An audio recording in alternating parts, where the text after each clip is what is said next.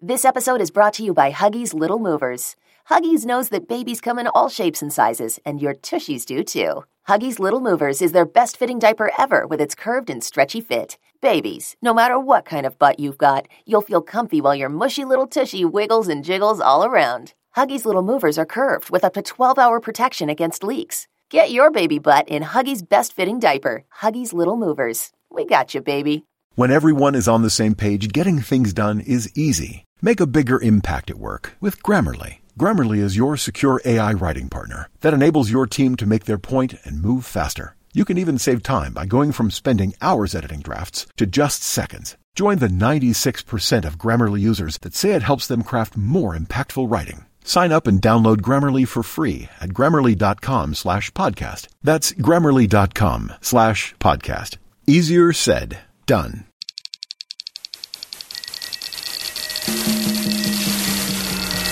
You're listening to Castrol CarCast on Podcast One. All right. Well, you'd think this would be the best of CarCast, but it's not technically, although it's certainly car oriented. I did a long form, really interesting interview with Mr. Jay Leno, and I think you guys would enjoy that in our absence. So we'll uh, get to a very revealing interview with Jay Leno. First, let me tell you about Tommy John, the secret to staying sweat free this summer. Tommy John, summer ready, ultra breathable underwear and bras as well. I am a huge fan of Tommy John. It's really all I wear. Um, why? Because once you get into the Tommy John stuff, you get kind of spoiled for the other brands. Lounge pants, lazy day joggers, soft, zoom ready tees and polos. Upgrade to Tommy John today enhanced uh, super breathable designs. Uh, these things are the best. You will not go back to what you're currently wearing. I give a little uh, shot of uh, talcum powder down the shorts, and then I leave the house and work up a sweat, and then it just dries as soon as you get back into the air conditioning. Best pair you'll ever wear, or it's free. Guarantee. Tommy John, right, man? For a limited time, go to TommyJohn.com slash CarCast to get 20% off your first order. That's TommyJohn.com slash CarCast for 20% off. TommyJohn.com slash CarCast.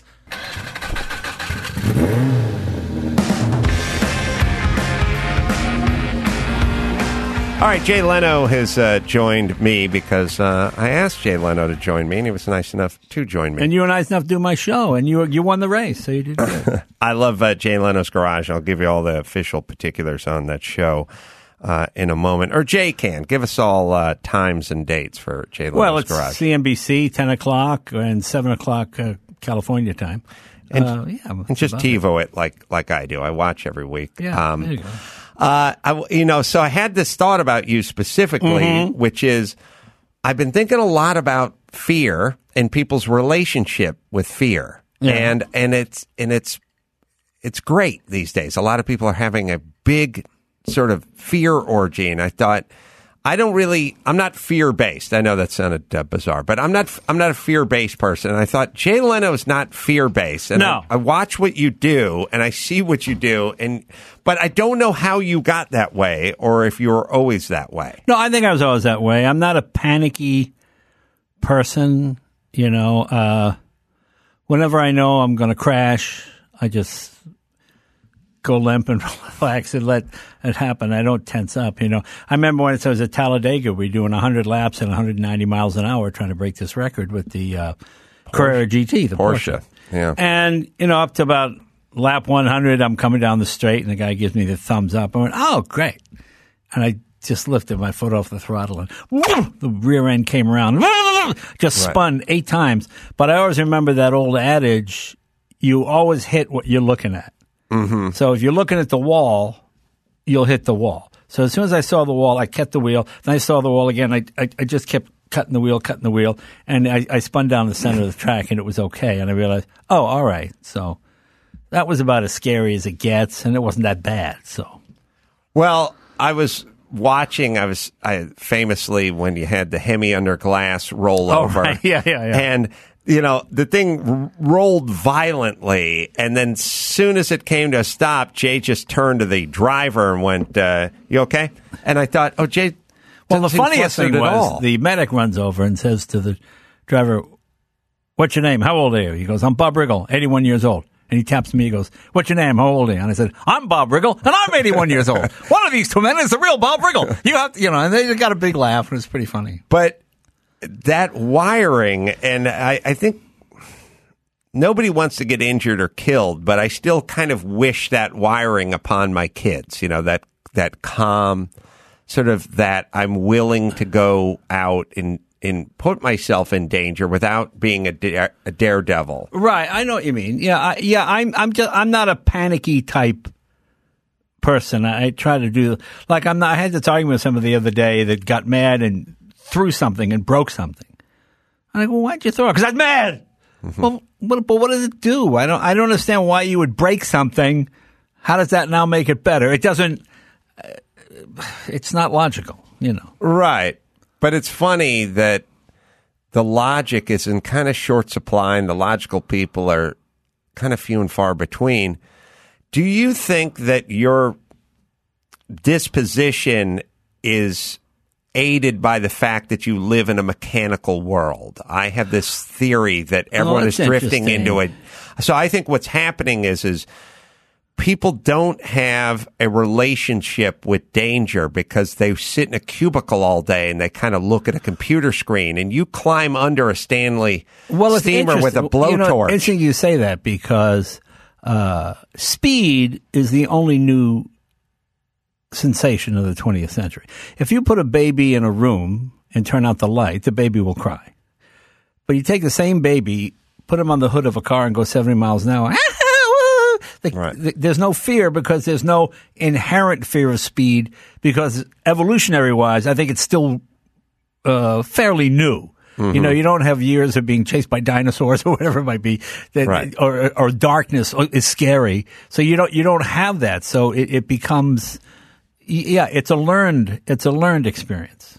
Right. And I think that, and I don't want to speak for the guys at your shop, but I've found that my blue collar friends have a better relationship with fear. And then as it pertains to like pandemics and stuff, they sort of react differently than my Hollywood friends.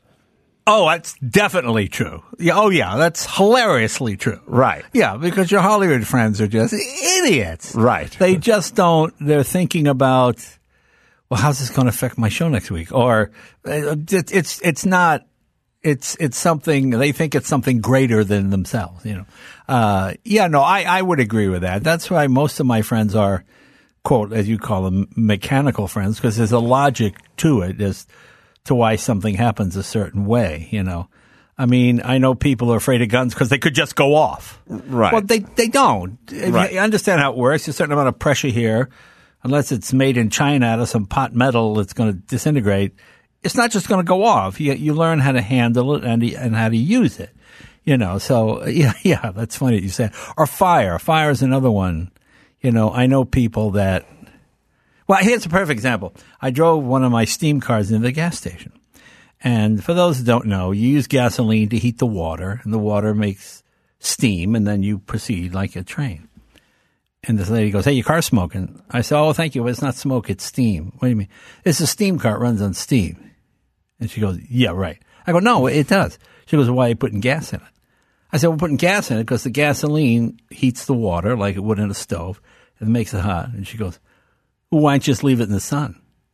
I said, well, if the sun could boil water, I don't even think we'd be having this conversation. We, Right. we wouldn't be talking. And, and she looked at me like I was making all this up. It just made me laugh. It's just very funny. It's a sort of a detachment from mechanics, science. There's a math that's falling by the wayside, and it's it's it's it's kind of hurting us as a society. The way I Well, wish that- people were more tangible. Would Well, yeah. go out in the garage and Yeah, that's funny to me because oh, let me lose this. Here.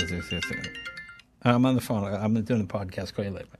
Um, that, that that makes me laugh because you know I always hear these ads on the radio. Today, people are concerned about value. Yeah, like my parents just threw money in the street. Uh-huh. They had Right. no idea. But you realize someone who grew up in the 20s, you were better to, you were better able to cope with the world you live in because you could fix the tractor, you could fix the car, you could grow your own food, you could in a, a pinch you knew how to use manure for fuel, blah, blah, blah. I mean whatever it might be, you could control your own destiny. Right. Now people, the power goes out and people just, you know, they just panic. They don't know what to do, you know. Do you think your your, your lack of fear, for better, for lack of a better title, for what you possess? I'm the same way. When the car goes out of control, uh, I have to be told sometimes not to let go of the steering wheel. Like, Right. I just give it up. I Right. I I did a race once, or or I worked with an instructor once, and he say, he kept saying to me.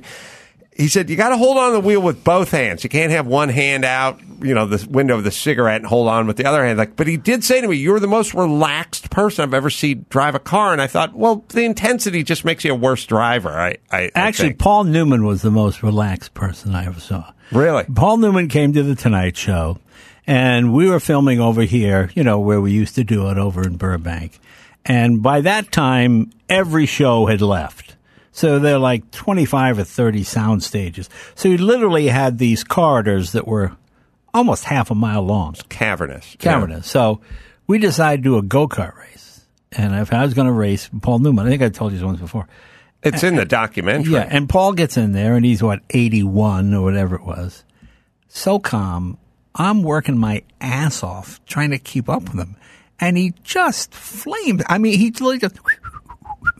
I mean, he just, you know, and I'm I'm just cutting the wheel too much. I'm sliding too much. I'm hitting the wall. I'm bouncing, and just the most relaxed, calm guy. And we did it like three times to see if I could get him. I never did get him. He was that good. Well, I, ro- I drove with Jay the other week, and it's on uh, Jay Leno's Garage. Oh, yeah, and yeah. Jay's a fast driver. Um, Jay went all out in that uh, Z car over at uh, Fontana, and you'd never been on that track before. No, I- well, that's the thing about this me. show. It's so low budget.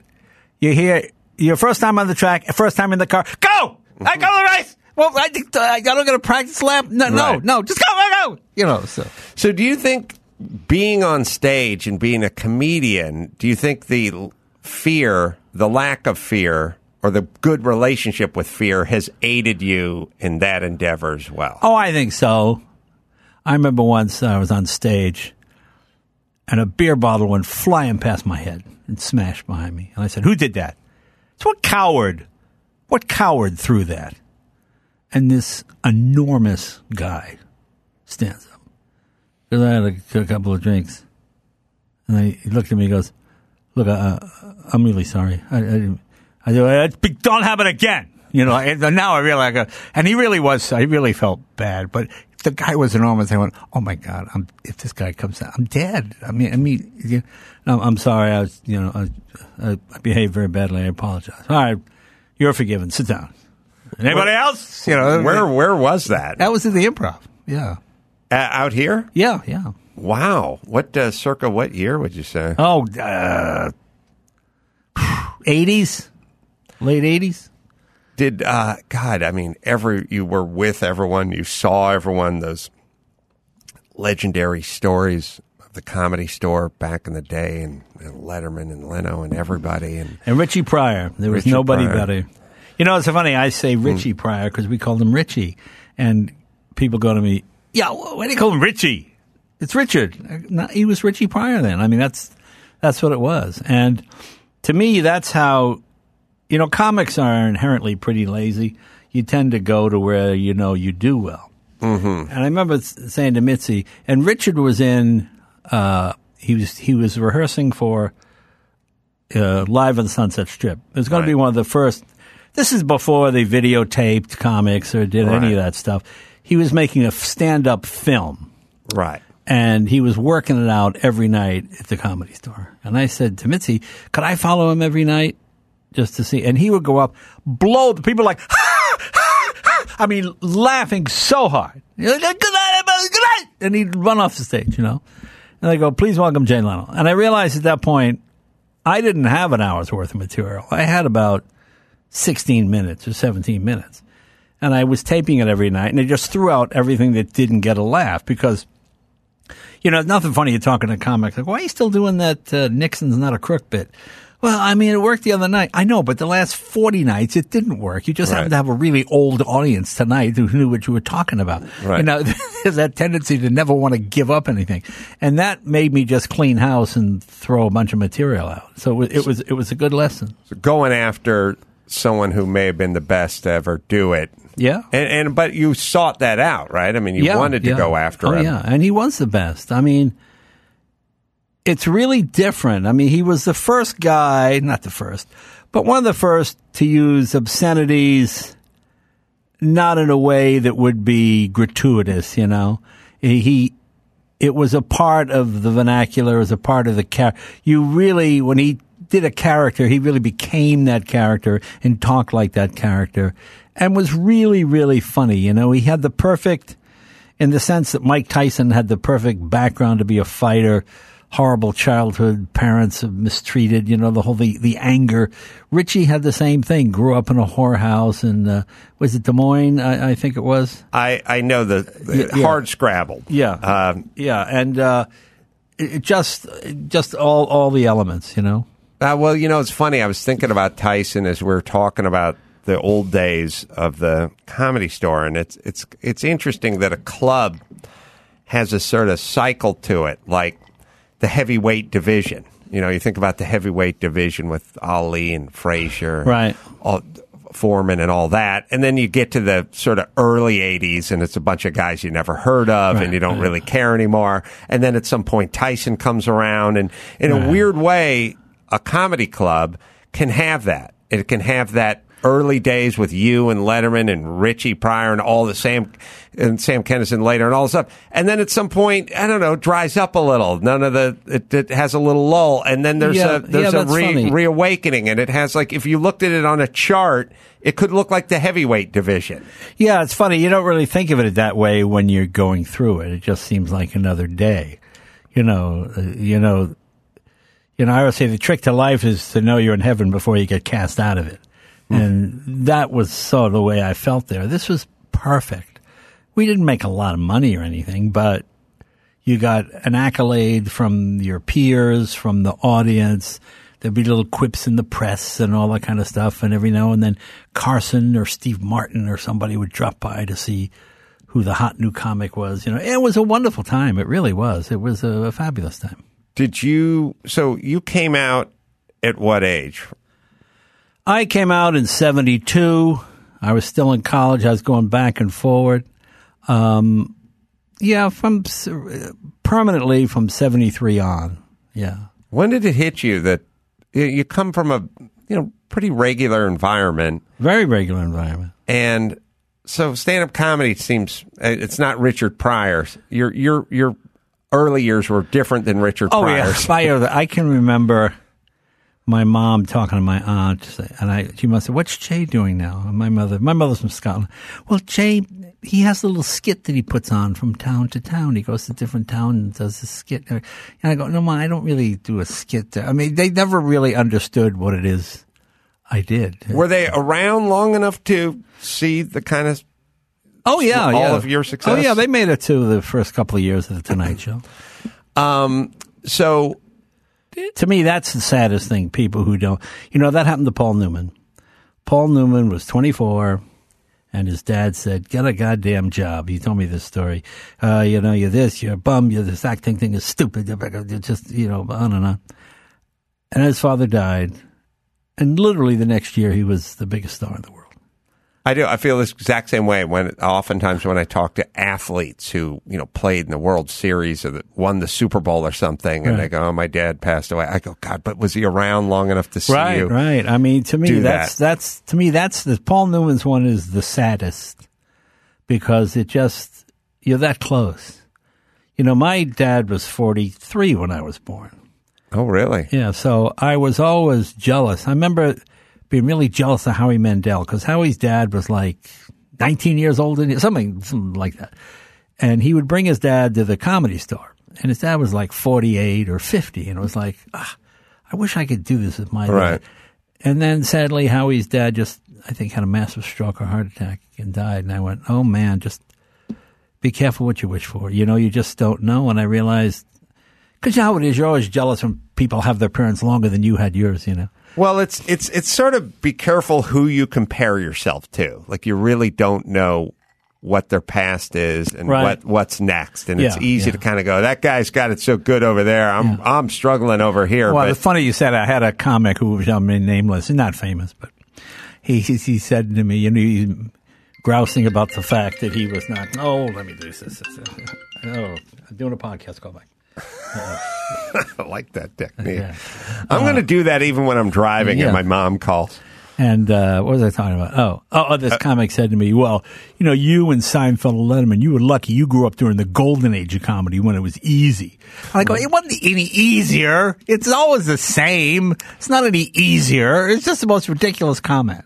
Yeah, it's in a in a way, it's, it's like saying it was easier to make the Celtics in you know 1961 or something. Well, the game may be different, but it wasn't easier. It You was know, you can only live in the time you live in. I hate these things where, well, I think uh, Muhammad Ali could not have been beaten by whoever might be, or Right. you know, some modern fighter. And They do it with race car drivers. Yeah, they don't live in the same time. They don't live in the same era, different machinery. I mean, something that I thought was really fascinating, and they did this uh, with race car drivers. They took some of today's racers and put them in some cars from the 50s and earlier. Mm-hmm. And they were like, oh my God, this is like scariest because the brakes, Right. I mean, they're obviously the reactions are as sharp as ever, but the car is not. It doesn't Right. stop when you press on the brakes. You've got to use the transmission. You've got to put it into a bit of a slide to scrub off some speed. There's just all different techniques, you know. So you just live in the time you live in. JB Weld is a proud sponsor of CarCast. JB Weld, the epoxy adhesive used by both pros and DIYers and trusted for over 50 years. Available at jbweld.com. Retailers everywhere. Home Depot, Lowe's, AutoZone, Advanced Auto Parts, O'Reilly, Walmart, Amazon, Michaels, and more. JB Weld. So uh, you come out, you're going, what are you studying in college at that point? Uh, Well, what am I studying? Um, uh, I, I guess I, I remember going to Emerson, and my parents wanted me to go to college, and I ought to go to college. And I took uh, speech therapy because it said at the end of the semester, each student would be required to give a 20 minutes talk. And I remember guys going, I got to talk, man, you got to talk. I can't talk. I said, well, I can talk for 20 minutes. Jesus, give me that one. I'll, I'll sign up for that one. I, I paid no attention in college. I didn't have any interest in it. I was, at that point, I was working clubs and trying to be a comedian. I would go to class during the day and I would, I would drive from Boston, New York almost every night to try and get on at the improv and be back in school the next day. And if something was on, wasn't on the test, I wasn't interested in it. But I somehow I graduated. To this day, I have no idea how that happened, but I did graduate. But I, I can say I got a lot out of it. But that being said, I made connections and I made friends. And I realized, because see, when I grew up, I was the only comedian I'd ever met. I never, I never met anybody who wanted to do comedy for a living. I mean, there were people that did skits in school, but no, you can't. It didn't even occur to me. I remember Mrs. Langdell, our next door neighbor, said, "You can't be a comedian unless your father was a comedian." That's the way it works in Hollywood, you know. That you, once you go out there, if your father wasn't a comedian, you can't be. You know, it's this is the only business where people know nothing about it. Feel free. to- Yeah. To, give advice, you know, Sure. and I thought, oh man, well, my dad wasn't a comedian. How am I ever going to make it here? You know, so it was very funny. I uh, when I met Jay when I was twenty or so, maybe twenty one, trying to trying to think. It's funny. I grew up out here in North Hollywood, but I didn't know any comedians, and I didn't know how anything worked Right. either. And um, I I spotted Jay, as I've told you guys, living in the house across from the house I was working on, Right, right. up in the hills, off uh, like Woodrow Wilson up there. Del Zuro on Del, Del Zuro, Zuro, Drive, Drive, yeah. And I was I was working on a house, and I I was putting stucco on the outside of the house. And the thing that's kind of weird about stucco, I guess stucco, like putting stucco on, is sort of like riding a horse. Like if the horse knows you're a novice and knows you're scared, it does what it does. Right, And, so- and if- but if it respects you, and so the thing that's weird about stucco is you mix it up and you put on a hawk and you get a trowel. And the guy who knows how to spread stucco puts it up and just spreads it on. It just goes on like cream cheese on a bagel. And then he goes, you try. And then you do it and it all just falls off. Right, right. You just did the exact same thing he did, Right. but it doesn't work. So I was, I was outside this house trying to spread stucco on this window. And I was watching the neighbor who was Jay. And I think you may have been renting that house. At No, no. I bought that house. You bought that Yeah. house. What year did you buy that house? 1980. 1980. How long were you in that house for? Six years. Six years. So this, yeah, this must have been about 83, Right, 82, right. 83. It was, yeah. And and I was just watching this guy's schedule. It was a real tight street. It was a narrow street. I even think that the guy, the house, the couple whose house I was working on with the contractor was just guy, me and another guy named Tom Johnson. I think at some point we they asked they could park their car in your driveway or something like that to make room for the truck or Right, some right. version of that. And you had the big, uh, big Buick Roadmaster Right, back still then. and got it, yeah. Still got it. And all the motorcycles were in the garage. Right. I can kind of, I can picture the house right now. It's like a, a driveway. The Buick was sort of in the back of the driveway. You turn right, there's the garage. Right, right, right. The front door's off the garage. Right, right. So I'm sitting out there and I'm spreading stucco starting at seven in the morning.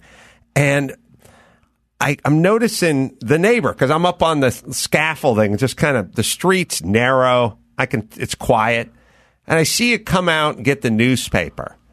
And uh, you came out, you know, mid morning or something like that. I don't know, probably did some sets that night at the comedy store or Hermosa or something. And it seemed to me you came out and got the paper at 10, 11 in the morning or something, some version of that. And then I see you go back in the house. And I think, okay, this guy's not working.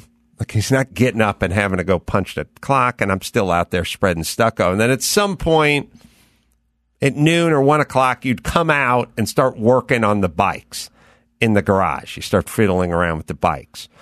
And I remember thinking, what a schedule this guy's on. Oh, there you go. This guy's on a schedule. And then I, I recognized you. I was like, I, I think that's Jay Leno. I think that's the comedian. Now, this is 81, 82. Yeah, yeah. So you're not a household name. no, I've been on Carson and Merv and all that kind of stuff. Right. I think I think I know this guy. And uh, so I, I started going over after we punched out, which is like three thirty, and I started watching you, talking to you while you're working on the bikes. You I had- remember thinking, well, that guy, man, he's done at work at three thirty. What a schedule that guy's got. you got to go to work tonight. That's yeah. great. I got to go to work in four hours. You had the bikes with the valves on the outside of them, the valve springs on the right? outside Yeah, of yeah. them. Some of the ex- uh, older bikes. Yeah. Yeah, and you're working on those. We were talking about you having a Sunbeam Tiger, Right, right. and you rolling it and it Yeah, twisting it all up. I rolled it three times. And then... Do you remember Boris, the Russian guy that lived on the other side, the other side of the house you were in? You know, when my wife and I moved in, we keep this guy. Hello, hello, neighbor. My name is Boris. Hi, Boris. So Mavis says, well, we should. Why don't we meet the neighbors? Let's go down to Ralph's or on the road. Let's get one of those cakes, mm-hmm. and we'll bring it next door as a welcome gift. So, like four o'clock in the afternoon, I go knock on the door. Yes, But Hi, Jay, Mavis, your next door neighbor. Yes. Oh, we have a little gift for you. Oh, uh, come in. He's got a robe on. And I see the living room has no furniture, but it's got a shag carpet. He's got a camera set up, and there are two naked girls on the floor. and he goes, Oh, you're busy. No, no, it's just making a movie. Come in, come in. So I, I have the cake. I go, Hi, girls. Hello. Hi, hi. It's my wife, Mavis. Yeah, I'm being like, like the neighbors, you know. So I say, I can't put this cake. Oh, just put it down the ground. So I, I put the cake on the floor, and the girls crawl over like two dogs. Cake! And they start eating the cake, you know. And the guy goes, "Hey, girls, don't eat the cake. More film too. More filming. Stop eating cake. Stop eating cake." You know. I said, "Well, I, I bought the cake for everybody. Really, it's fine." I said to my wife and I, we got to go. No, no, wait. The girls, girls uh, go in the room. Uh, I want to talk. And then we talk for. I go, "This is Hollywood. I'm I'm really living in Hollywood now. They're shooting a porn movie." Next door, and I bring a cake, I put it on the floor, and the girls crawl over and eat the cake. I mean, hilarious. I should have went to Boris's instead of Yeah, instead of. Leno's place. exactly. So I just kind of would hang out in the garage a little bit and talk to Jay. And you were uh, surprised that I knew who you were. You were surprised that I recognized you. But uh, I thought, man, this guy's got his bikes. He's got his Roadmaster. He's got his garage. Yeah. He's on a great schedule. And I thought, I got to figure out a way to get from spreading the stucco to spreading the mirth. Like uh, the great Jay Leno. There And you it- go. From that point on, I was just like, Well, you've done well. out. You've done well. Well, you know, I, I don't know what your relationship is with. Well, oh, this will be a good question for you, Go Jay. ahead. I love cars, as you know. You love cars. And, you know, the cars we love aren't cheap or free. And someone's got to pay for this. And I want the same thing you wanted. I wanted mechanics. I wanted to fabricate things. I wanted to restore things, you know? Right. And I made a pretty simple decision, which is as long as I'm spreading the stucco up on the scaffolding, it's going to be difficult to do a lot of things I want to do Right. in, in terms of my passion for cars, you know? And I sort of made a kind of nuts and bolts, like, you know, I'm going to start working on comedy because I think there's a, there's a better payday there. And then I can, you know, I'm going to pack everything up and go to Laguna Seca in two months and do a vintage race. And it, I couldn't afford to do that if I was a carpenter. Right. So a lot of it was sort of practical and a little less art. You know what I mean? Well, to me, I thought it was a great job. It was a good job. Right. Uh, uh, you know, But I- a job you're Yeah. emphasizing. Yeah, and that's a mistake most people make. They think it's just fun. I remember once I hosted Saturday Night Live, and my friends came down, and after you host, they have the, you know, the rap party. Oh, okay, great. Then they come to the Tonight Show one Monday. You know, they're all in the audience, and afterwards, I go to my office, and they all come up. Hey, uh, where, where's the rap party? I go, it's not, there's no, I do this every day. We don't have a rap party. Guys, I'm going back to work now. I got to write the monologue for tomorrow. I can't go out. Oh, you're not going to go out.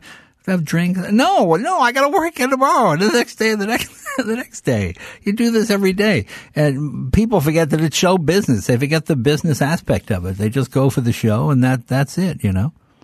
I was always kind of surprised if you've been on the set or been a guest on a very variety a variety of different talk shows, night late night as well as daytime and whatever. You'll notice that there's a kind of a that each set has its has a personality. I don't mean the set. I just mean the people, Right, the, right. with the, how it works. And Jay's set was very interesting. The thing I took note of on your set is that we'd be doing some run through or rehearsal or something, and your head writer or someone in that capacity would like come up to you and go, hey, Jay, that thing's not working, or you're doing this wrong, or you're doing it out of order. And I was watching it going, that doesn't take place on most of these kind of sets where somebody comes No, up and I- sort of I- says you're not doing it right. I'm a huge believer in low self esteem. The only people with high self esteem are criminals and actors because Right. they think this. If it wasn't for that, I would be a huge success. I mean, I, you know, I'm dyslexic, and my mom would always tell me when I was a kid, "You're going to have to work twice as hard as the other kids to get the same thing." And I always thought, well, that seemed fair. I'll just work twice as hard. And if I can get the same thing just by doing that, okay, that's fine. And to me, when I got the Tonight Show, I figured, let me hire these people. They know what they're doing. I, I, I'm good at the joke part. I'm not really good at the directing or whatever. So I'll hire good people and, and, and listen to them. And that was my thing on the Tonight Show that anybody could stop the train.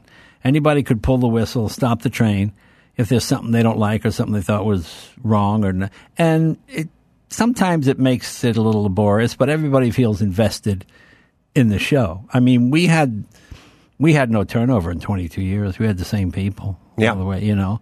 And the funny part was everybody I hired, most had never worked in television before, and most were single. So they all wound up marrying each other. And we had 64 kids born Wow. in 22 years Low, within of, of with staff members on the show because everybody was just it was just fun. I mean, I hate places that say we're family here. Any store that says we're family, that means they don't want to pay you any money because Right. they think you're family. So I never used that term, but it was it was kind of like like that a little bit. I mean, everybody got along fine, you know. When uh, when you worked on the show, like when I hired writers, I hired them for a year. I didn't hire them for thirteen and then dump them because it takes sometimes 20 weeks to find my voice with that writer. Just to, you know, I would tell people just write everything. And when I hired people, we hired based on material. Submit me material with no name on it. And I would mm. read it and I go, let's hire this person. And one turned out to be a rabbi, middle aged. The other turned out to be somebody with severe cerebral palsy who couldn't even leave his apartment. but- Wow. But, wrote good jokes. Wow. But if that person had come in sort of, Sure. you know, in that, you know, the, the, the that convoluted kind of wheelchair that has, I'm not being disrespectful here, just, the, you know, and then somebody get them up the stairs and their head Right. is looking one way and, you know, but he wrote great jokes. Uh, and, and, and that worked pretty well. That worked pretty well. I never hired anybody that had an agent. I just said, submit me jokes. You know, I was standing at Pollo Loco And this guy behind me said, oh, Jay Leno, hi, I'm so. I just graduated college. You get a degree in? I sound engineering. I hope to be a sound engineer. I said, oh, you any good? He goes, yeah, I'm good.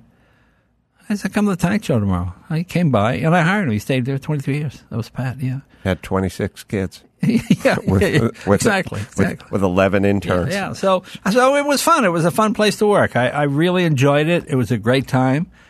You know, a lot of ups and downs, but that's okay. That's okay. It was exciting. Low self esteem. This is interesting to me. Um, I always tell people I don't have low self esteem. I just have no self esteem. I don't really think about. Okay, okay. Let's let's let's go with no self esteem. That's I'll, It- I'll I'll I'll take that. I mean, It's- it's- I just don't assume that I'm the smartest person in the room. But I, it, it, the self esteem to me is neither here nor there. That's the way I look at Uh-huh. it. Like I don't look at myself as low, like oh you're so bad or you're dumb or you're whatever. I just there's stuff I'm good at, there's stuff I'm not good at, but that's not. I'm not constantly evaluating my self esteem. I think the self esteem Yeah, well, movement. I, I think more like I'm a mutt and a purebred thing here. Okay, and and I try to use these every one of those both sides of the of the coin there at the same time. Uh, yeah, I, you're probably right. Rather than low self esteem, is no low self esteem just sounds funnier because.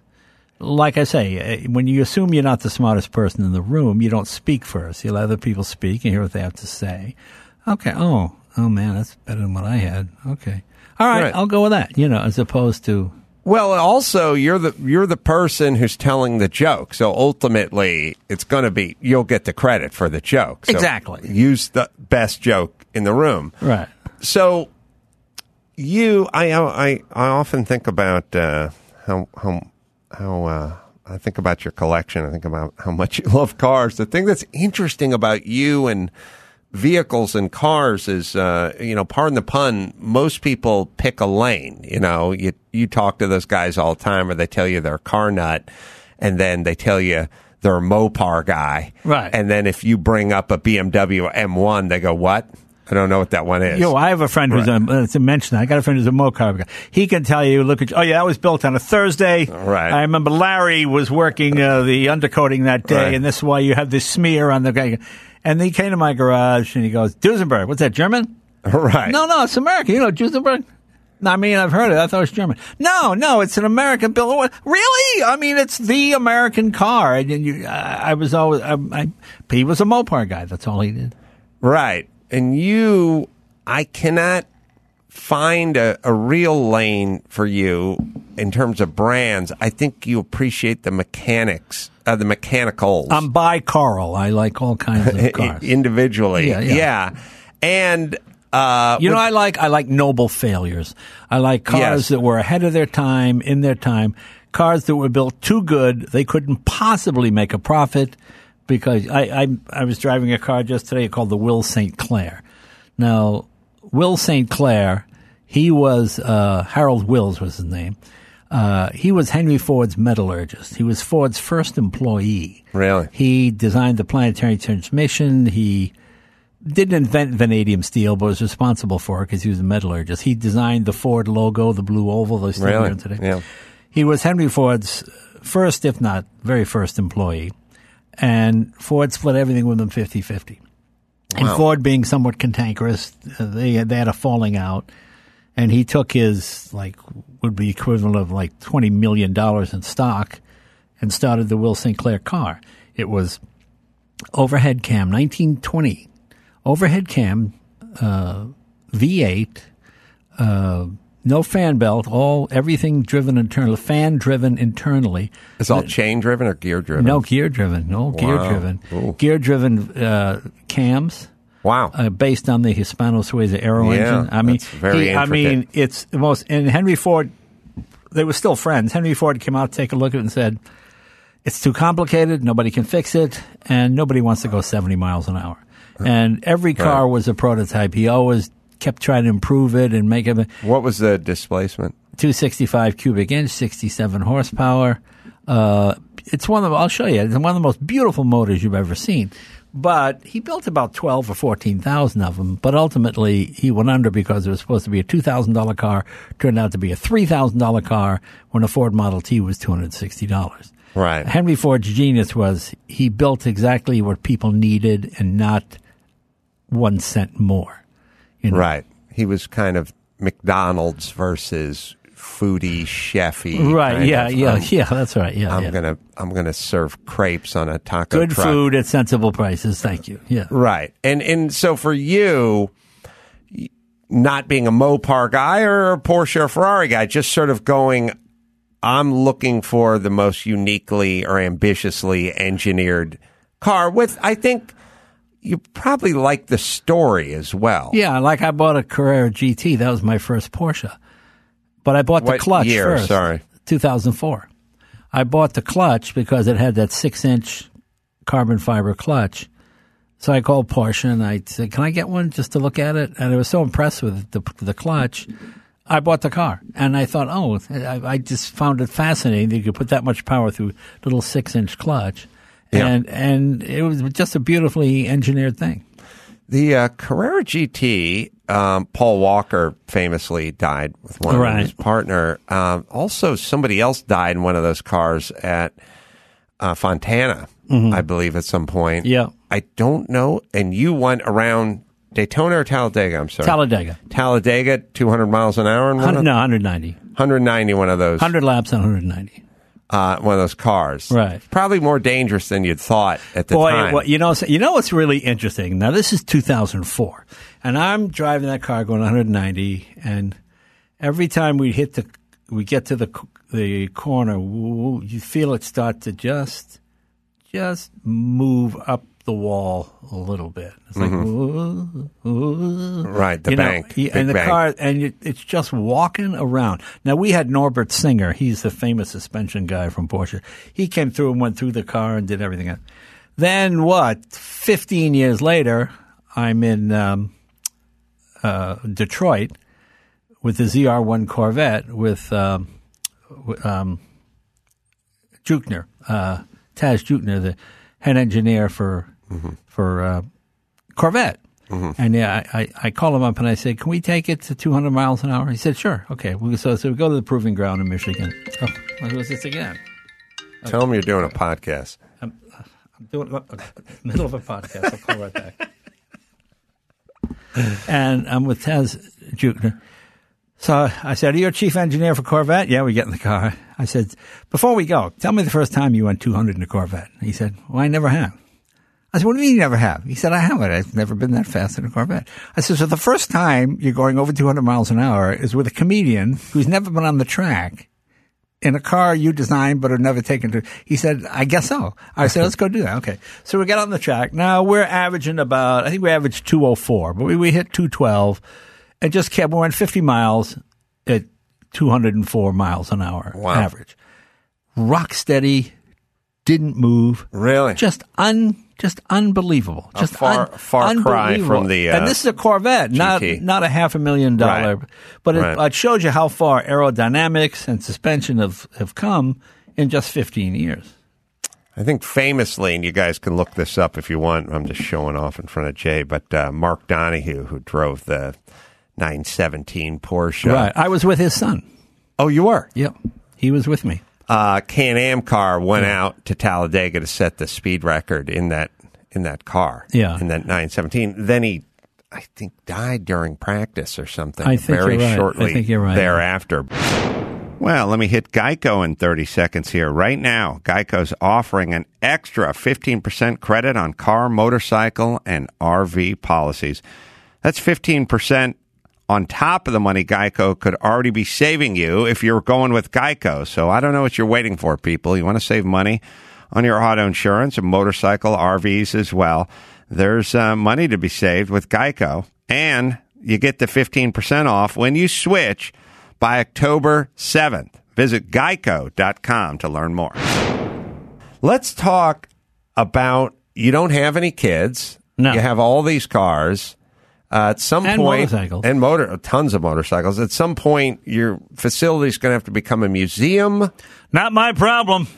But uh, you must have some thoughts about it. I Uh, mean, not really. No, not my problem. It's I, I don't know. Whatever happens, happens.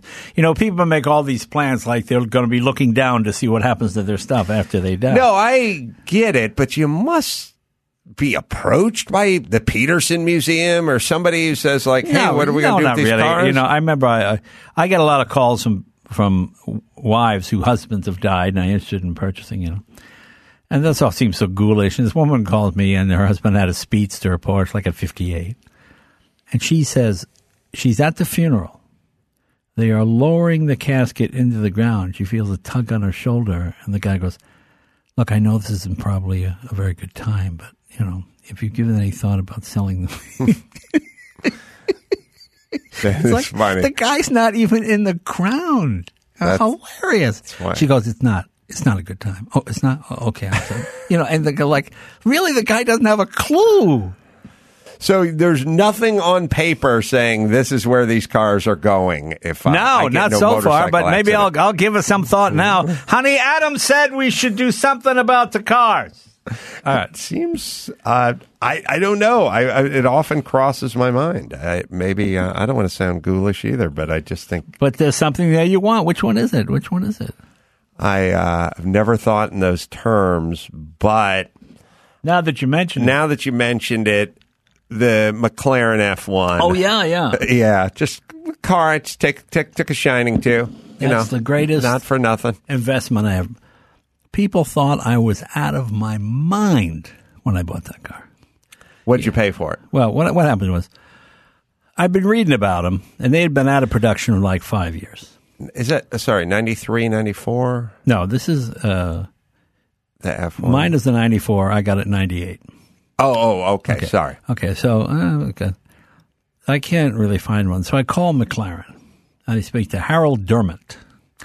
Harold and Jay Leno. Oh, Miss Leno, yes, you know, yes, just. A, I, I said I'm interested. In, we have one here. We have black McLaren here, car number fifteen. Uh, it's for sale now. I said, how much is it? He goes eight hundred thousand. I said, well, that's just about what it costs new, isn't it? He goes, well, well, true, but we think they're going to go up in value. I said, well, uh, um, eight hundred. That's a lot. I, I said, um, do you want to think about it? I, I said, yeah, I'll tell you what, I'll call you back in two weeks. If it's not sold, I'll buy it. So in the two weeks, I'm going, oh, I hope they sell it. I'm an idiot I am to buy this stupid thing. This is 1998. Right, right. Yeah, So- 800. Yeah. Uh, you get a nice big house in the hills. yeah, exactly. For 800 grand in Right, so I said, 1998. okay, okay. So A big house. So the the two weeks go by. I call him, Howard Jen. Hello, Jay. Yeah. Listen about the car. He goes, yes, we got an inquiry today, a query. We got a query on the car today. I'm thinking, oh, really? The day I called, they got a query on the car. I said, well, um, so uh, yes, um, should I call the fellow back? I, no, I'll take it. I'll, I'll, take it. All right, okay. We'd like you to come over and come for fitting. Uh, uh, fitting, uh, we set the seat to you and blah, blah. You know, like the typically English sort of nonsense. Sit in the middle of that car. Yeah, sit in the middle. Right. And so I went over and I bought it, and I bought it, and uh, it was funny because now now it's a used car, Right. and there was a luxury tax of five percent on all cars over thirty thousand dollars in the 90s Mm-hmm. Okay, so I bring it in, and the custom guy it comes in the port at- in the East Coast near Boston because I had to get it certified by a guy who would certify it. Yeah. And he says, uh, "Oh yeah, uh, import tax is this, and it's fifty thousand dollars for the luxury car tax." I said, "But it doesn't apply to used cars." And the guy says to me, "No used car costs eight hundred thousand dollars." I go, "Well, it's a '94. Here's all. The, I have my lawyer send the information." He goes, "I don't care." He says, "Now we can keep it here in the dock for six months or a year until you get all your thing, or you could pay fifty thousand dollars and get it out tomorrow." All right. So then I pay the fifty thousand. Wow. What am I going to do? Yeah, I know. You know. Okay. So that's what I do. So then I get here, and of course, the last offer I got for it was seventeen five. One went Seventeen million point five. Yeah, one went for twenty, and then one just sold privately for twenty four. And w- uh, So which? Uh, well, that's why when I stated the one car I wanted, you know, as as much as much as I like the story about the guy who built the one, put the Indian engine in it, right, his son right. drove it Bob from Shotwell. Yeah. drove it from Seattle to New York. No, That- he drove it from. Oh yeah, that's cute. Yeah. Yeah. But I'll, I'll take the McLaren. Right, What, exactly, What I'm saying. exactly. So if we could just get a post it and put my name on it, just kind of stick it to the exactly. fender. Uh, did the one that sold privately for 24 million bucks is that the same i know some there's different versions of them every once in a while like a lightweight or a track or something Well, there's no track version. They're all road cars. They never right built a race car. something In fact, r model or it something was the last car you could drive to Le Mans, win the race, and drive home. wow It was a street car. so the And- 24 million dollar one was the same one as your car well, with less horsepower. with less horsepower Yeah, because they felt it had too much of an unfair advantage. So they cut about 60 or 70 horsepower from it. oh the the sanctioning body Right, the sanctioning when body, they yeah, you so- mean when they homologated When it, they took it- homologated, yeah. it So the the, it came from the factory with 627 horsepower. The one that won Le Mans probably had 550. Wow.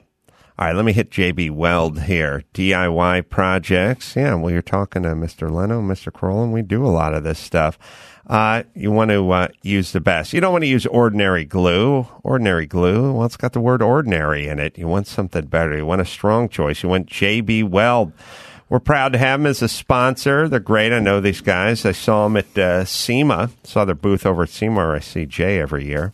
I've And- used that. It's great. I walked over there and introduced myself, struck up a conversation with the owner, and uh, I said, "Well, come on as a sponsor." Next thing you know, I got a box of JB Weld and a hat, and here we are. JB Weld. Put it in your toolbox, put it in your kitchen drawer. It's good for metal, wood, plastic, and whatever you're using it on. I have it at the shop. I have it in my garage. Don't glue it. JB Weld it. It's available at jbweld.com. Home Depot, Lowe's. AutoZone, Advanced Auto Parts, O'Reilly, Walmart, Amazon, Michaels, and more. You know, it's a- JB Weld. Yeah. You remind me of, uh, there used to be a guy named Bob Braun who did a TV show. He was like the Mike Douglas of the Midwest. He did Ohio and like the tri state area. And he would do that. He would be talking to you and he would slip into the, con- he, he would say, like, uh, uh, Jay, what'd you have for lunch today? You know, I, oh, oh, oh I had a hamburger. Hey, Jay, I had a con wiener. You know, Con Wiener, the wiener of the world's waited. You know, Con Wiener, and I go, what? And I realized, oh, he would just slip into the commercial, right into it. Like you're talking to me, and you're like, what, like JB Weld? What, what, JB Weld? What, what, you know, I mean, that, it's like the funniest thing. It's a little different rhythm than uh, the old uh, Tonight Show and what where where we were. I I like that guys like you, and to me to some degree, are guys like Phil Rosenthal. Phil Rosenthal likes traveling and he likes food, so he made a show where he travels around and eats food. Jay Right. likes meeting people in cars, so he made a show where he gets to meet people and Well, drive well, cars. see, now, maybe this is why I like cars and mechanical. It might be the same. We are a business that's very subjective. Every day I read, some people like me, some people think I suck. That's fine. And they're both correct because if I don't make you laugh, then in your eyes, I suck. But when something's broken and it's now running, no one can say it's not running. right. You can't say, "Uh, no, it's not. You you hear it? Well, fine. You know, put your hand on the exhaust pipe if you don't think it's running. You know, I mean, and that's what's fun about it because when you work in the garage, you put something together. I- I mean, I feel the greatest sense of elation when I fix something. I, ha- I was driving my AC Cobra the other day, and the steering column just dropped down on me. And I went, ah, what is this? I thought uh, you're 427. no, no. The I got a sixty-four two eighty-nine, and I went. excuse I me. went. Oh, what am I going to do? I'll take that car, by the way, too. Go I- ahead. but I, I thought the steering box, and I got underneath it, and I realized, oh, there's just a 9 16th bolt here. It's on a slide. Mm-hmm. It just, I just tightened it up, and I went, ah, and then I went for another 100 mile drive, just because I felt like I had, accom- I had done something with my day. I'd taken something that was broken, and I fixed it, and now it works. I mean, a simple fix, yes. Mm-hmm. Uh, it took a while to figure out what it was, but that's okay. And that's why I enjoy the mechanical nature of things, because when you fix something that's broken, you you you've done something. No, and, and you're right. It's beyond reproach. So, in a world where everyone has an opinion and you have to argue with everybody Right. about everything, and oh, you think you're an expert, you know, Dr. Drew's greatest lament is that everyone argues with him. He has 30 years of medical training and he has people telling him his business all the time because they just went to WebMD and blah, blah, blah. And I, and, you know, as a comedian, sure, that guy's funny. That guy's not funny. That guy's Right. offensive. Yeah. That guy's not offensive. I said, the only thing I miss really about being a carpenter is nobody ever would come up and go, oh, that's the way you do a hinge mortise. I do it this way, or give me that, or I'll handle that, or I'll put that base shoe up. Like they couldn't do it. They didn't know how Right, to do it, and right. they'd leave you alone. Yeah, you know it's so funny. I had a guy in the Tonight Show. I'm sorry, I can't remember his name. He's the first blind man ever to climb Everest. And he's like one of these terrific motivational speakers. Mm-hmm. And he's he gets so angry because he said he will go. He'll talk about the problem of being blind when climbing Everest. You, you know, you've got to feel everything. You can't look and see a ledge. You've got to touch. You can't see. You know, uh, Erik uh, Erik Wein, Weihenmayer. yeah, Mayer. yeah, yeah. Erik Weihenmayer. I mean, a sighted person can see. Oh, you're going on a ledge that that eventually Right. di- disappears. So go off to this ledge, and he would give his whole talk. And you know the thing, overcoming, you know, to, to business people, overcoming adversity and not being able to breathe, and you can't see. Is it night? Mm-hmm. Is it day? He said, inevitably, someone would come up to him and go, you know, I was going to uh, climb Everest last summer, but then, you know, my kids are in this uh, soccer thing and I need to get involved. But, I, you know, I was thinking of doing, and he, he says, it's all he could do just from like taking his cane, just whacking the guy in the face. you know, just because he, he, I mean, he trained for this. The first blind person to climb, unassisted. I mean, I mean, he had people with him, but not, you know, I, I just, and, and, people just took it like, yeah, yeah, I was going to do that. Too, Yeah. And uh, I was going to think of trying that. I, I, and I'm sure you hear this all the time. You know, I was going to do comedy, but then, you know, I decided maybe insurance sales was more for me. But, well, I'm sure you would have been a huge success if you, if you pursued it, you know. Well, you also get a lot of like, well, you're lucky you met Kimmel when you did. It's like, well, Kimmel wasn't doing anything when I met him. You know, funny, he wasn't running his own late night show.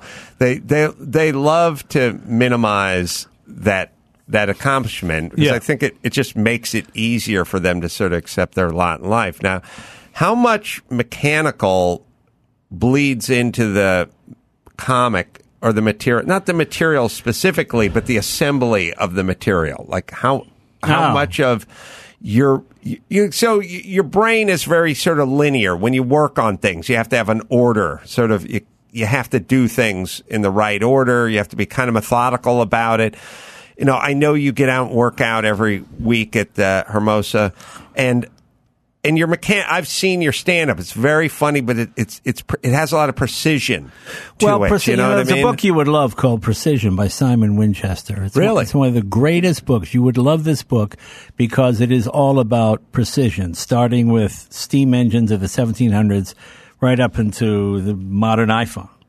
And as a comic, you know, I always try to, to me, the, the real essence of comedy is economy of words. Use the sm- fewest amount of words will get you the biggest possible laugh. The quicker you get to the joke, the funnier it is. Like you never want to repeat a word in a sentence twice. It's like Right. um, uh, river, not a river. Now you said river twice. Make it the body of water in one and river in the other.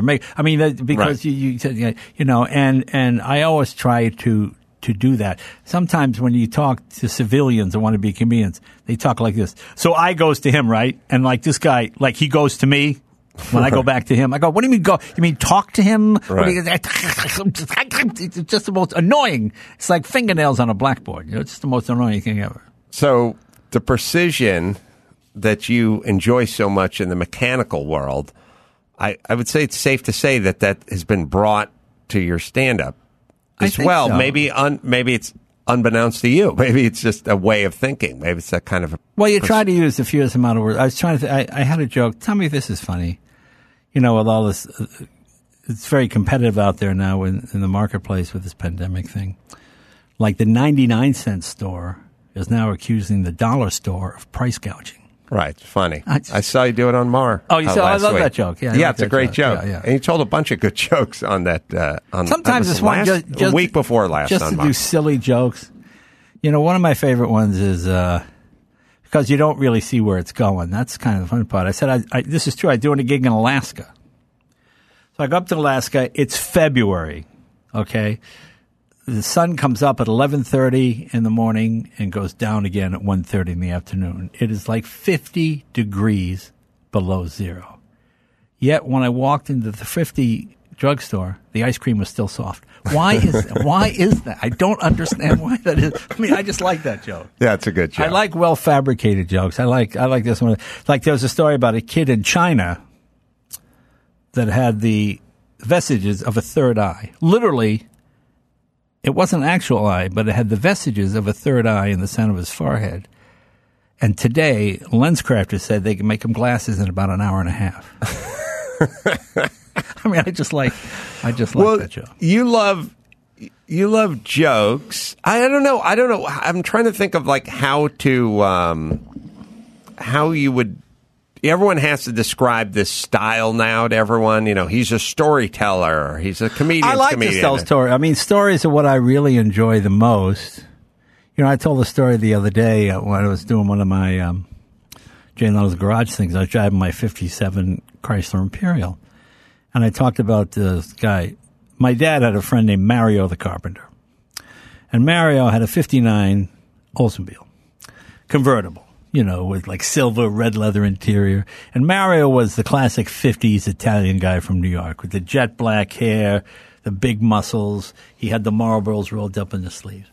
And my mother, who was from Scotland and was the most conservative person you could imagine, I heard her once say to one of her girlfriends, "Oh, that Mario, you know, when he comes by, the women swoon." You know, I, oh. oh.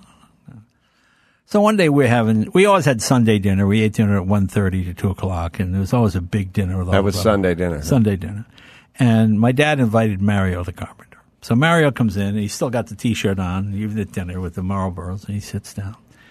So I look at Mario, I look at my mom, I look at the other women at the table, I look at Mario, I look at mom, and my mother goes, "What? What are you doing?" I said, "Well, mom, you said the women all swoon whenever Mario comes in. I don't see anybody swoon." My mother, oh, just ran out, locked herself in the bathroom. Meanwhile, Mario was like, he's got the Marlboro and he's smoking like the cockiest guy in the world. You know, it's just funny. It's just funny. You know, I used to love those things when I was a kid. You know, when I was, I, I, I used to like the Sunday dinners because I got to sit with the adults, you know. And one day we're having a Sunday. And when you're a kid, I'm like seven, you know. And I had my Uncle Louis, who was a bachelor, uh, a lot of women, you know. My mother said, Now, Louis, where's that lovely Louise? You're not seeing her anymore. How come? And my Uncle Lou goes, She was frigid. And my mother just, I see her lips tighten and just throw him a look, you know. And Lou realized, oh, the kid's at the table. I'm looking, and I see my dad like he's looking away. And I go, Frigid, what does that mean? Okay, so I pass this all, whatever, so fine. So then uh, the next day I go to the library, look up the word frigid. It says frozen as in a block of ice. Frigid. Okay. Well, next Sunday we have Sunday dinner. Lou's sitting there, and I, I and I think uh, this is you know I'm a kid. And I say, Lou, I was sorry to hear about uh, Louise passing away. Uh, my mother, goes, what are you talking about? What? Well, I guess she froze to death in a block of ice or something. And my uncle goes, "What are you talking about?" Well, last week you said she was frigid. the same thing. My dad falls out of the chair. Louis laughed. That was the beginning. That was the inception of the children's table. From the next, from that point on, That's when they invented it. I, yeah, the card the card table was off to the side. I ate dinner with the other kids off to the side. That was the last time we ate at the grown up table. I just I just love those kind of stories. They just make me laugh. You know. Yeah, I'm, I was thinking about the first joke I could ever remember telling was that same around the dinner table joke. It, it was an it, it was yours was a from the mouth of babes kind of joke. Mine was sort of intentional, which is uh, my family's kind of busted up, and we didn't have the Sunday dinners, but my grandparents lived nearby, and my grandfather, my uh, step grandfather's Hungarian, and he would cook goulash and, and other Hungarian food, which I, I loved. And so we'd go to their house for dinner. And I said to my grandfather, he'd say, uh, goulash. And I, I said to him, uh, what is, uh, what's goulash mean? Like, what's a translation of goulash? And he said, uh, he thought about it. He said, uh, it's cowboy. It's a cowboy stew. It's like, it means cowboy stew, they would call it. And I said, oh, so when you're a kid, you play goulash and Indians? And it's like, you know, for a seven and a half year old, Not bad, it yeah. wasn't wasn't wasn't bad. You could tell the little gears were turning in the in the comedy department, Right. and I guess that's kind of how I always thought. I got kind of pulled into the blue collar world Now- and spent too much time there. Do you find that I found that every funny thing I ever said always made a little indentation in my mind? Well- I remember being no more than four or five, and my mother took me everywhere because we couldn't afford a babysitter. And we went to my Aunt Edie's, like the women would meet for wine, you know, all the moms and the aunts and everything. And my mom would bring me along. I remember sitting there, and all the women, ooh, you know, like third glass of wine.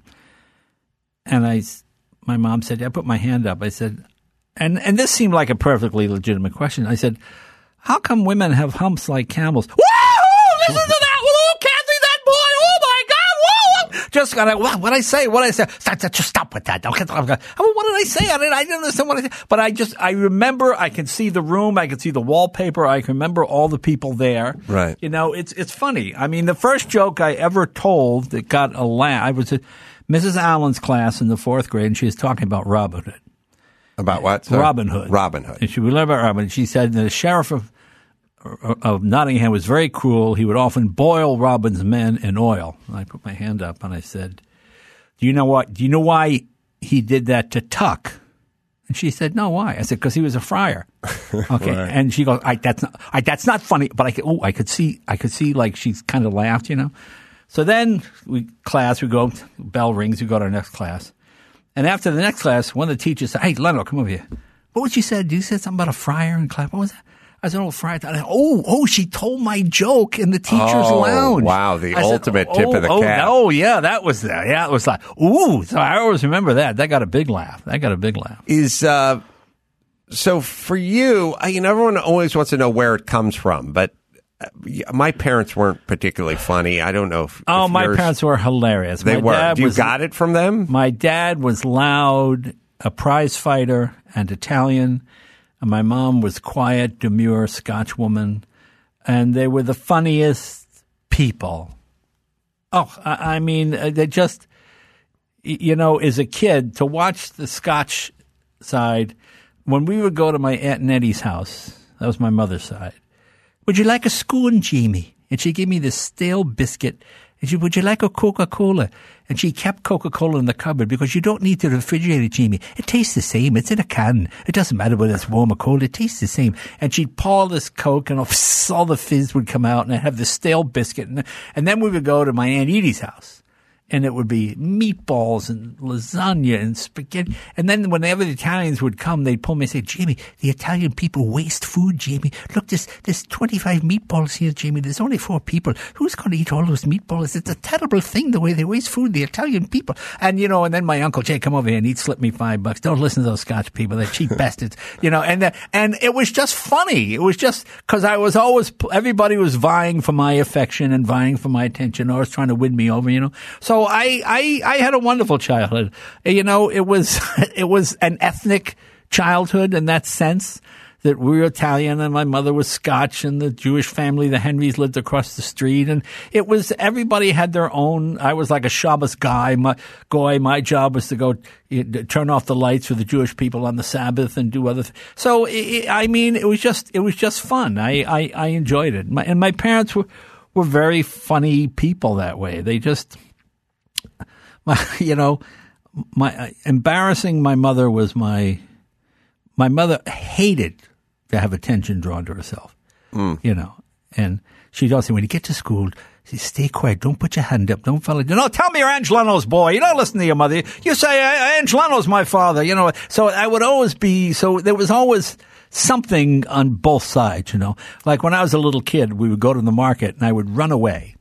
And then I'd run up to the manager and go, "I- could you page Mrs. Catherine Leno? That's my mom. What, Catherine Leno? Woo-hoo-hoo! My mother's so embarrassed to, to hear her name in Right. the supermarket. She would run up and grab me, you know, and, and just, what are you doing? Stop. I, I, yeah, just, just. But it's interesting because you kind of have a dichotomy where you you like being up on stage, you like people, you like interacting with people, and then there's a kind of quiet work on the car alone, kind of a solitude. You know, go out to the garage Right, on a weekday, and so maybe you have both both that sort of coursing through your veins. Oh yeah, yes, because I think you know when I got the Tonight Show, it was originally the Tonight Show starring Jay Leno. And my mother was starred in Jay Leno. Oh, listen, it's the big shot, starred in Jay Leno. Let you put your name all over things. It's a kind of a show-offy thing to do, don't you think, Jamie? I said, well, mom, that's just the way to do it. Starred in Jay Leno. He's a big star. But my mother couldn't get past it, so I just changed it to Tonight Show with Jay Leno. Just, to, just, Oh, to, just, interesting. just to placate my mother because, oh, starred in Jay Leno. Mr. Who's Who. Listen to him now. He's Mr. Big Shot, starred in Jay Leno. Yeah, oh, yeah, hilarious. It just, my mother couldn't get past that. Well, maybe she's gave you the now what I've dubbed the no self esteem, and the uh, the no self esteem frees you up to get into a Porsche GT and try to set a speed record at Talladega. Well, first of all, it's one of those phony speeds. It's one of those records they make up.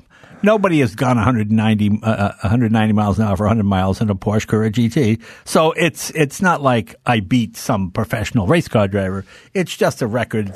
No, I get it, but I I've been around. I it, it, one of the reasons I wanted to talk to you today is because I I watch Jay Leno's Garage and I see they go uh, we're going to go up in a fire helicopter, and so the guy goes oh get on it's a Chinook or whatever. You climb into the fire helicopter. Next thing you know, the guy's just taking off. He Right. drops a snorkel down over the swimming pool, picks up the water. Now he's banking hard, and you're flopping around back there. Or you jump in the Hemi under glass, or you jump in the race car with me at the race in Fontana. And I just think most people wouldn't just jump into those things. well, that's what's fun. That's the fun part. Fun for you, but scary for others Oh. with higher self esteem. Well, sitting down and being forced to do a math problem that would be frightening.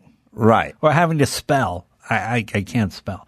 I'm just. I How'd can't. you do all the cue card work with the being dyslexic and Well, I, I memorized most stuff. You And- memorized yeah, most of it. Most of it, but I would have, you know, oh, oh yeah, that's the next, yeah, yeah. That's why a teleprompter would always throw me because it moves. With a cue card, everything is on the card. So if I jumped ahead, I could go back. It's all in front of me, so I could, I could. Were you able to read out loud oh yeah, that way pretty well? Oh yeah, that was not a that was not a problem. No. But it was the dyslexia kicked in with the writing, and, Yeah, or spelling or anything of that nature. Yeah, yeah. and so I was not dyslexic, but I didn't learn to read or write, and so I could had a lot of trouble spelling. I still do reading, Yeah, and yeah. I remember at the beginning, cue cards were, were scary to me because I, I could not read, and reading out loud, you know, in front of the class was scary enough, but in front of few million people, and uh, yeah, well, my first two weeks of the Tonight Show were live, live. oh, live, live, live live because there was some kind of strike going on, so we had no cue cards. So we had to memorize a monologue, 14 minute monologue every day. the first two weeks. yeah, the first two weeks, yeah. So you get out of the gate. How how long did they have guests after Carson, or did they have guests after Carson? They didn't. You mean guest hosts? They didn't. It was just me. Just went right from You Carson to you. You probably like that story. I would. There were, this is why I never took a job for the money. There were like a half a dozen people that were regular guest hosts. Uh, Joan was the permanent guest host. She had kind of dropped the ball there with At, all at that. the end of Carson's reign, he would once or twice a week someone would guest host, or how would that? well, yeah, he was off 15 weeks a year. okay. So they had all these guest hosts, and there was a manager who uh, had as clients like of the six or seven guys, he had like five of them. the guest house. Yeah, and he called me up. and He said, "Listen, we're going to go to Carson. We're asking twenty five thousand dollars a show for each one of our guys, and they want you to join us." And I said, "You know, I'm asking for five hundred and twelve dollars a show." He said, "Well, we can get twenty five thousand dollars a show. We've gotten it in the past." I said, "I know, but I get five hundred and twelve dollars." I, I said, "No, I'm going to keep it my five hundred and twelve dollars." And then I'm named permanent guest host. Duh. Right. Johnny owned the show. He's paying for it out of his pocket. Why would he shell out Right. hundred thousand dollars a week? Is what it would be to get five, four different guest hosts. When you got this guy for five hundred twelve dollars, we all got about the same rating. So, and that's when I learned I never argue about money. What does it pay? Fine. Like I do Tim Allen's show now. I have no idea what it pays. I, I don't even look. I just go because I like Tim. It's a thrill to be on. We're going into our sixth season of me on the show, and it's it's fine. It's fine because I make my money. That helps me make money. Yeah, yeah, no, I, I agree. Kevin Hench, my friend, is the guy who runs that show, and I'm I'm happy to see on Tim's show, and Tim's on your show a lot. Right. But yeah, I agree. I don't I don't think people understand that. Uh, by the way, even if it paid relatively well, it wouldn't make a difference in your life. It's not even worth. No, it's not. I mean, it's but but I mean, it's not the end all be all. I mean, to me, you don't want to outlive. You don't want to outperform your worth. If that makes any sense, uh, you know, you you know, if, if you're worth more, you'll get it. You know, I mean, that was. I never really asked for a raise in the Tonight Show, but I always got them. The uh, one of the first conversations I ever had about money in in, in radio is I was sitting in probably Trip Reeb's office at K Rock, who was the general manager there, and he basically was saying, You're going to take over, do Loveline. and We're going to talk about how much to pay you. In his first offer, he said, I'll make you the highest paid part time employee at K Rock. And part time employees are van drivers and phone operators. Guys make $7 an hour. And I was Right. working two hours a night doing a show that was going to be widely syndicated and stuff. And I just, I said to him, clear as a bell. I just said, Trip, I'm, I would do it for free. I'm not, I'm, I, I want to talk. I want to, I want to, I want the experience Right, and everything. right. But as long as you're making money off it, then I want to get paid. Right, but, uh, right. but make no Yeah. excuses. I would definitely do it for free. But if you're going to get rich, I'd like to get some of that. And that's, that's sort of my approach.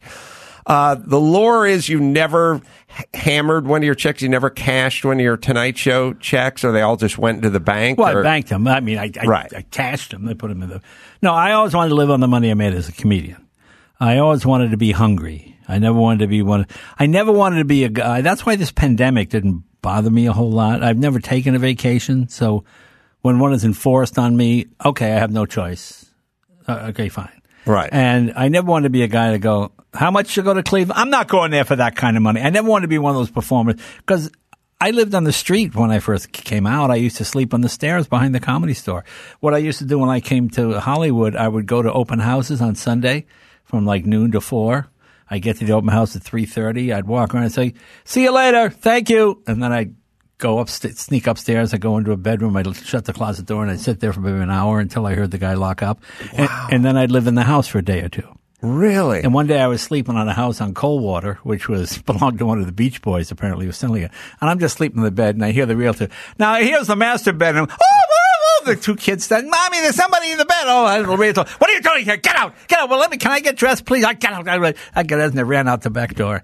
Uh, that was the only time I got caught. But that's what I used to do. I used to just go to open houses, and I never, I never took anything. I never damaged the house. I always made the bed when I left, and I would just because I had no place to live. You know. Meaning, you can have it all or have nothing. You're, you've you've kind of done both both of that. I like having it all better than It- the nothing. Yeah. It's it's better, but uh, everything is sort of gravy for you from from where you come from, or or Yeah. a younger version of yourself. Yeah, yeah, I think so. I, You never thought. I mean, no one ever thinks. You, know, but you have how many, how many square feet of warehouse do you have now? it's 140,000. 140,000 square feet. I mean, obviously, no, never anticipated. No. I Never thought about it. I never thought of I remember I was in New York and I had no place to live and I was I used to sleep in the alley at 44th and 9th right across from Dyke's Lumberyard. I used to go to that alley every night at midnight or one, and I would just go to sleep. And it was a place where and hookers would bring johns in there. I just hear the most horrible. I said, "This is my life, really. This is awful." And my friend Louis had just bought a house for thirty-eight thousand dollars in Massachusetts, and I went to visit him, and I went, "Man, I will never have anything like this. This is unbelievable." And he had a house and. A, garage and he was married and I thought, oh man, this is well, I'm I'm I'm just going to keep doing this and see what happens. And luckily it it panned out. But yeah, no, I never I know I never thought I never thought anything would would, would come of it. 140,000 square feet. All right, I'm going to do a quick commercial. Oh. Our last spot, JB Weld. You uh, a DIY guy, do it yourself. You got some projects, guy or gal. Let's be honest here. You want to save some money, avoid paying the repairman, and voice, avoid seeing the repairman these these days. Who knows where this guy's boots have been? Might I suggest JB Weld? Big or small repairs, home or garage, ordinary household glue. Well, starts with the word ordinary. You don't want that. You need strong. You need a better choice. You need JB Weld. We're proud to have these guys on as sponsors. They're great. I know the owner. We hung out in the SEMA a few years ago, back when things were open. Pros and DIYers trusted JB Weld for over 50 years, and it's proudly made in the USA. I hope that means something these days. Made in the USA. So keep JB Weld in your toolbox, kitchen drawer, or the craft room.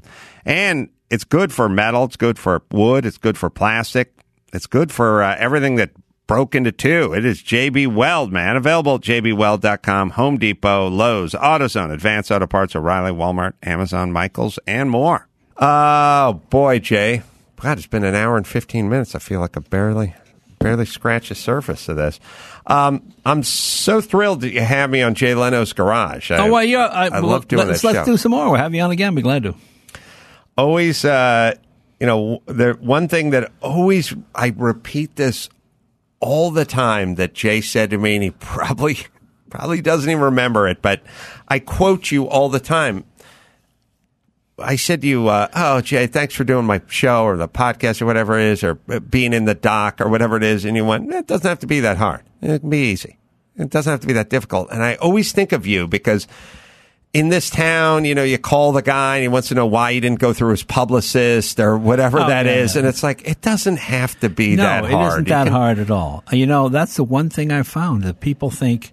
The other thing is people have this idea it's this horrible cutthroat business. It's not.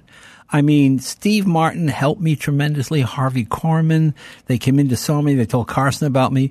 When I got fairly well known, I told Carson about Ellen DeGeneres. You got to come in and see this girl. She's really funny. I mean, comics like to help other comics. I always tell comedians, you will always get more work from the other comedians that you're starting out with than you'll ever get from an agent at the beginning. And it's true. I don't find it to be that way, and I don't find it that hard. Like to me on the Tonight Show, people would say, "My guest will come, but he has to leave after. He can't stay on the couch. We've got places to go." You really got to go? Yes, we have to go. All right, okay. They come. Oh, goodbye. My guest has got to leave. Thank you. And then the show's over, and they're still hanging around backstage. Right. And I go, "What was that all about?" Well, we think it looks better. What do you think it looks better? No, I mean you're not on. You're not on TV. You would have been on TV if you had stayed. It, it doesn't make any sense. Yeah, I agree. I, I feel the exact same way. I was thinking about Jay in, in danger, and I reached out to him a couple days ago, and I said, uh, "You want to come on the show?" And he said, "Yeah." And then so I called my guy Mike, and I said, "What's a good day?" And he said, uh, "Wednesday." And I said, "Hey Jay, how about Wednesday?" And Jay said, "I got to work Wednesday, but how about Monday or Tuesday?" And I said, "Yeah, okay." Yeah, and here we are. I, I agree, and I feel the same way with Jay Leno's Garage. So whatever whatever capacity you want me. I'll tell you a great I'm Rodney there. story. Oh, Dangerfield. Rod- yeah, Rodney and I were good friends. I love Rodney, and I have Rodney on the Tonight Show. You know, I always because I love doing that. Uh, Times are rough. Oh, the rough J. You know, and I love being his. I love being Rodney straight man. It's my favorite thing. And one day he's on, and I'm watching him, and he's off by. I can tell he's off. I don't think the audience didn't send you off, but he was sweating in his. You know, he does that. I tell you, you know, he grabbed his tie, and he he was grabbing his tie far lower than he usually. Everything was off. So he's doing his routine, you know, and I, I, I said to Debbie, our produ- producer, I said, uh, call the paramedics. I think Roddy's having a stroke, you know. And she goes, really? I said, yeah, just call him, just call him. Okay. So Roddy comes over, sits down, and he's fine. Then the show ends, and Rodney's his dressing So room. he's doing stand up, and he stand-up. looks a little off. a little off. Then he sits down. Hey Jay, how are you? And he's, you know, he always pats his forehead like he's Right. sweating, but he was really sweating. And anyways, okay. Then he's on. Then the singer, and okay. and then the show ends. and Rodney's. Then the paramedics show up, and I go right this way. And I go, Rodney, the paramedics want to talk to you. What, what are you going to talk to me about? I think you had a stroke. He goes, What are you talking? So they give him. A, he did have a stroke. Okay. Wow. So they take him to the hospital. Okay. So then we're sort of monitoring him after this point. Had him on one, or two other times. And then he had a terrible stroke and he was in a coma. And I went to see him in the hospital. His wife, Joan, is the greatest. And she said, Jay Rodney's in a coma. I think he can hear us, but he can't respond. So, hey, Rodney, how you doing? Nothing, you know. So she says, Jay, put your finger in Rodney's hand. So I put my finger in Rodney's hand. And she goes, Rodney, if you know it's Jay, squeeze his finger. So I feel a slight squeeze, and I go, Rodney, that's not my finger. You know? and Rodney does a, and he and he did a jump. He just did a he did a, a tweak. You know, and I went. We made him laugh, and Jones and Joan got hysterical. Oh my god, oh my Rodney made him laugh, but- and but he moved, Right. and then he died uh, fairly soon after that. But uh, it was just a great thing to make Rodney laugh one time. the last person to make You know, well, I laugh. don't I don't know if I'm the last person. I'm going to go with yes. but unless what I there's mean, a really it- funny nurse it on that it was- floor. yeah, it was just, it was just, if you're going to be a comic, you know, and he was the greatest. You know, it was always about the jokes. No political opinion. No, it just he comes out there, boom, boom, boom, and he was in his 80s and he was still pounding it out. So you know what's so interesting about that story is the rhythm is so intricate, you know, and, and, and someone like you who'd been up on stage for so long and been exposed to so many comedians, even when the audience couldn't tell, you could tell from the peripheral, from the side almost, that the rhythm, like you weren't responding as a, you weren't listening to the Well, words. to me, it's like listening to rhythm. music. It's like listening Right. to lyrics.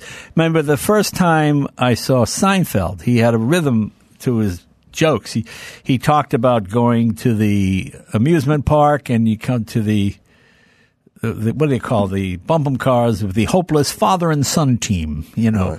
And I, I just like the way he phrased that. Letterman too. Letterman was a great, great, still is wordsmith, and he used to have this thing about local radio stations and self-importance. And I think the I can't do it the way Dave does, but uh, we are, he said we are diametrically opposed to the use of or, of, of orphans as yardage markers on public golf courses. We feel this is a tough, you know, and but the use of orphans as yardage markers. I just like the way it, flew. and that's when up I introduced myself and I said, I, I, "How do you phrase like that?" Because I was a better performer than I was writer at the time, and Dave At was the a- comedy store yeah, back and when? Dave was a much better writer than he was performer. And uh, Dave could never understand how I could get up stage, just start talking, Right. and I didn't understand how he could have these intricately, intricately well woven jokes. And and we just got to be friends that way. And we, I think we each took a little bit from one another. You know.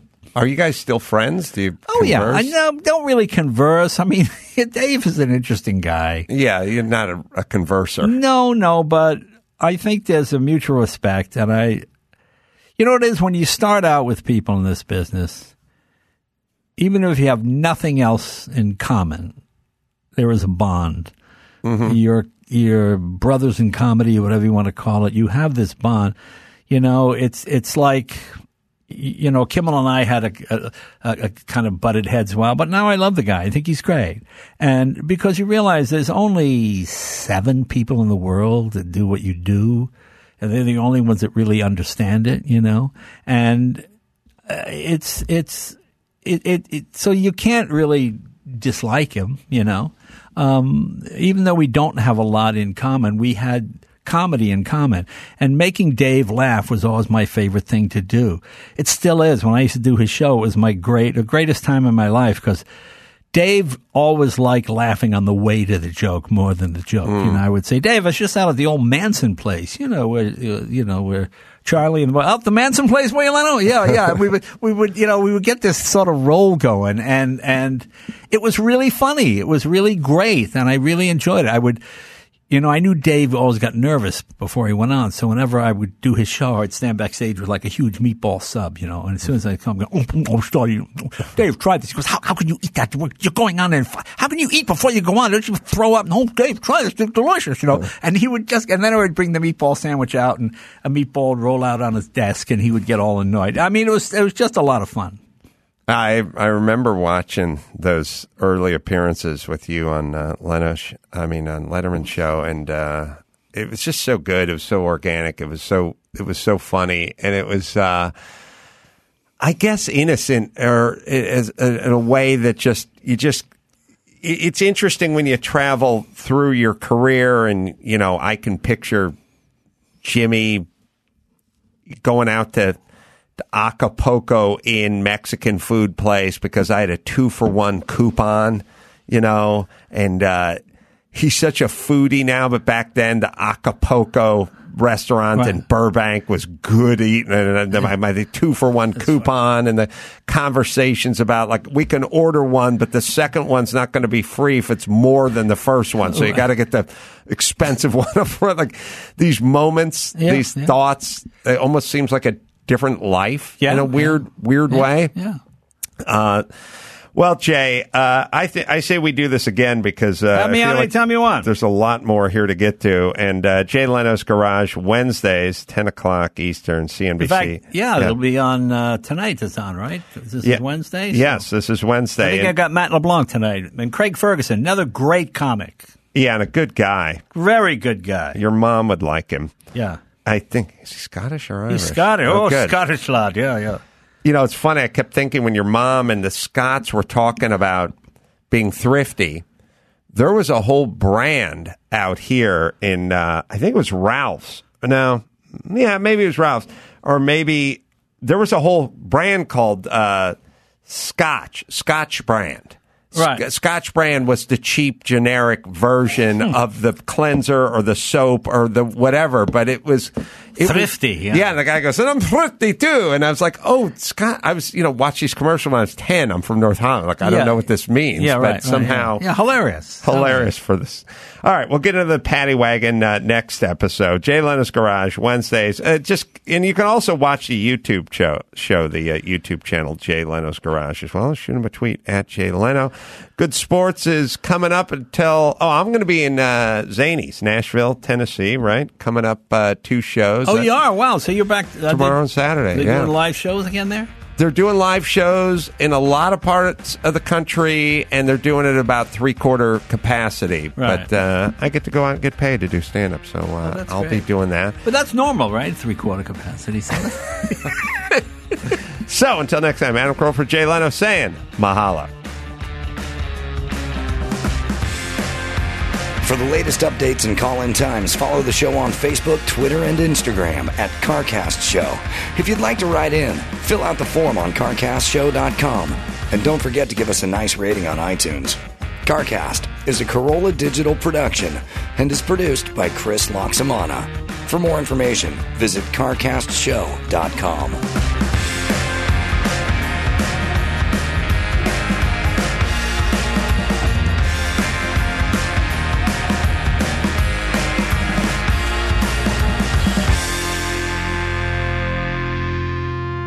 Well, let me hit Geico in 30 seconds here. Right now, Geico's offering an extra 15% credit on car, motorcycle, and RV policies. That's 15% on top of the money Geico could already be saving you if you're going with Geico. So I don't know what you're waiting for, people. You want to save money on your auto insurance and motorcycle RVs as well. There's uh, money to be saved with Geico, and you get the 15% off when you switch by October 7th. Visit geico.com to learn more. Imagine a world where animals and humans coexist in harmony, where wild animals thrive, habitats are protected, and marginalized communities are empowered. At International Animal Rescue, this is our vision. Our holistic, community led projects not only rescue animals, but also protect and replenish precious habitats, creating a better future for us all.